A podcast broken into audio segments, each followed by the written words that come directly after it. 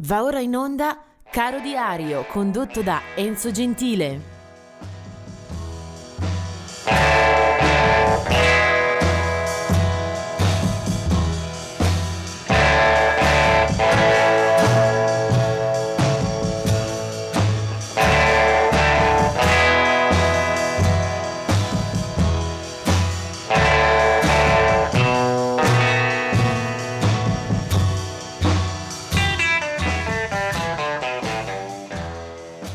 25 aprile è questa la data che eh, segna la scomparsa di due giganti della musica d'oltreoceano. Negli Stati Uniti si ricorda che nascono in quella giornata Albert King 1923 Albert King eh, chitarrista insigne una delle massime influenze del eh, blues, eh, in generale della musica nera. Eh, ha inciso infatti anche per etichette come la Stax o come la Atlantic o come la Tomato, la Rhino, che effettivamente avevano allargato lo sguardo rispetto al blues puro da cui peraltro eh, Albert King eh, proveniva, Una, eh, uno dei chitarristi che ha influenzato maggiormente la generazione dei vari Eric Clapton, Stevie Ray Vaughan, eh, Robert Cray, mm, citato spesso e volentieri anche da Jimi Hendrix, eh, Albert King, un gigante del blues. Eh, nel 1933 sempre il 25 aprile, nasce invece Jerry Leiber che insieme al collega Stoller ha siglato, ha firmato tantissimi successi, tantissime canzoni della grande produzione, della grande discografia americana dagli anni eh, 50 in poi. Leiber e Stoller è un binomio da cui eh, non si può eh, rinunciare se vogliamo ascoltare eh, la musica americana che ha fatto la storia eh, degli ultimi 60-70 anni.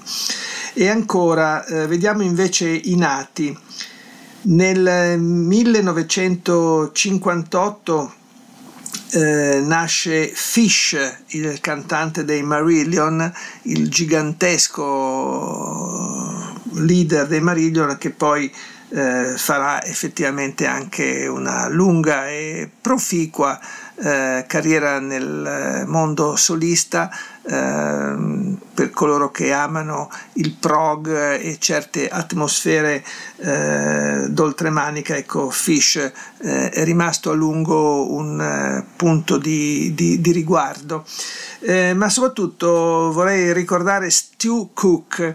Eh, già ieri avevamo parlato dei Creedence Clearwater Revival, ma secondo me di questa band non ce n'è mai abbastanza. Allora ecco un eh, richiamo anche al bassista eh, Stu Cook, eh, californiano, nato appunto il 25 aprile del 1945, eh, tra l'altro una persona tra virgolette di cultura, è laureato in giurisprudenza.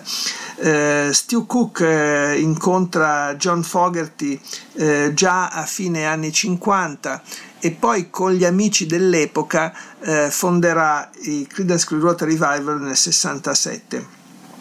È bassista, eh, uno di quegli elementi che secondo me danno la solidità e danno proprio la robustezza eh, riconoscibilissima, inconfondibile dei Creedence Clearwater Revival eh, sono insieme a John Fogerty dal 67 fino al 70 3 quando esce, quando si sciolgono sostanzialmente e quando eh, John Fogerty decide di andare per conto proprio. Eh, l'ultimo album come Creedence Clearwater Revival è del 72, si chiama Mardi Gras.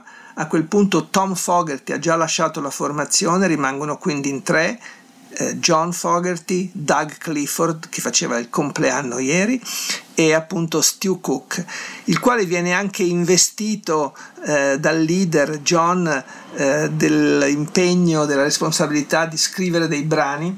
Eh, non è proprio il suo mestiere, firmerà alcuni pezzi, uno è il retro di un 45 giri che però portava sul lato A l'ultimo grande pezzo dei Credence e questo ho scelto di ascoltare. Poi eh, Stu Cook ha avuto ancora attività musicali, un po' con una band che eh, riproponeva le cover dei Credence, eh, è stato anche tra le file del gruppo che accompagnava Rocky Erickson, ma insomma eh, i suoi anni d'oro sono quelli proprio tra fine anni 60 primi anni 70. Questo eh, brano è il lato A del 45 giri di cui Stu Cook comunque firma, eh, si chiamava Door to Door, ma quella che ascoltiamo è Sweet Hitch Hiker, Creedence Clearwater Revival.